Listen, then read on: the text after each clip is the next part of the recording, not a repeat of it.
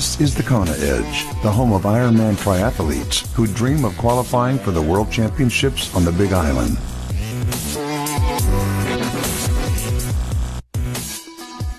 Welcome back to yet another edition of the Kona Edge, and uh, we chat some running today with a returning guest. I'm Brad Brown. Thank you for joining us, and uh, it's a great pleasure to welcome back onto the podcast Jeff Fejfar. Jeff, welcome. Thanks for, for joining us once again.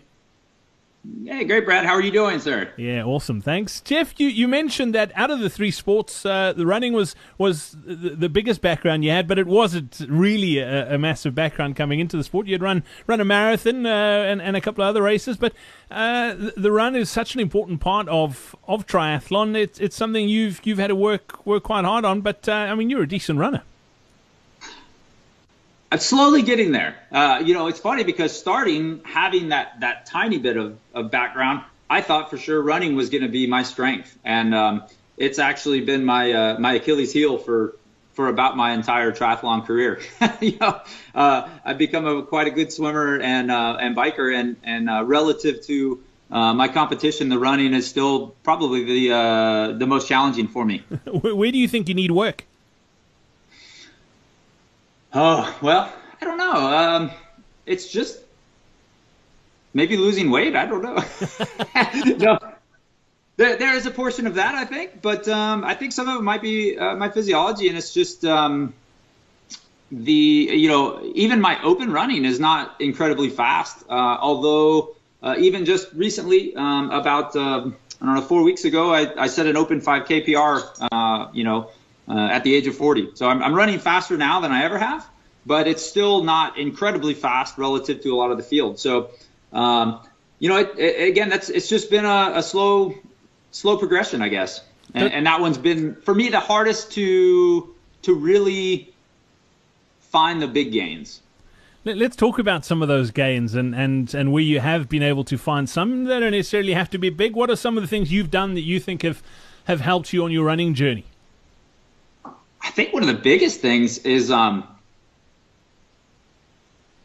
it, it, could go back to what we talked about before uh, about going easy when you go easy. I think I used to always focus on uh, running pace. So, um, you know, if I went out and did a run, I'd want to see a, a decent average uh, for the whole thing. And, and now I've kind of realized that um, only the work portions really matter, and, and the easy portion can be as easy as walking if, if need be. Um, and so, not being afraid to um, let the easy be really, really easy.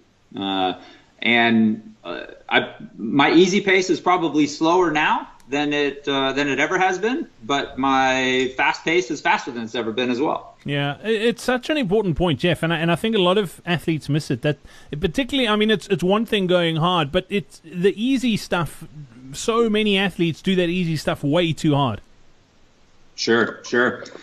Um, that that is a, a certainty. Um, it, you know, and I think the other thing too is um, uh, talking about. Uh, I think the first time we chatted that uh, you know I'm not a extremely small guy, and so the bigger you are, I think the more the more stress that running really puts on your body. Um, so you have to be a little bit more careful um, the the bigger you are um, on on just how you attack the running, and and you sometimes maybe have to listen to your body a little more uh, on occasion. Yeah, and, and recovery, particularly. I mean, uh, you preaching to the choir because I'm also not the smallest of, of triathletes, and, and recovery, particularly on the run, is is vital.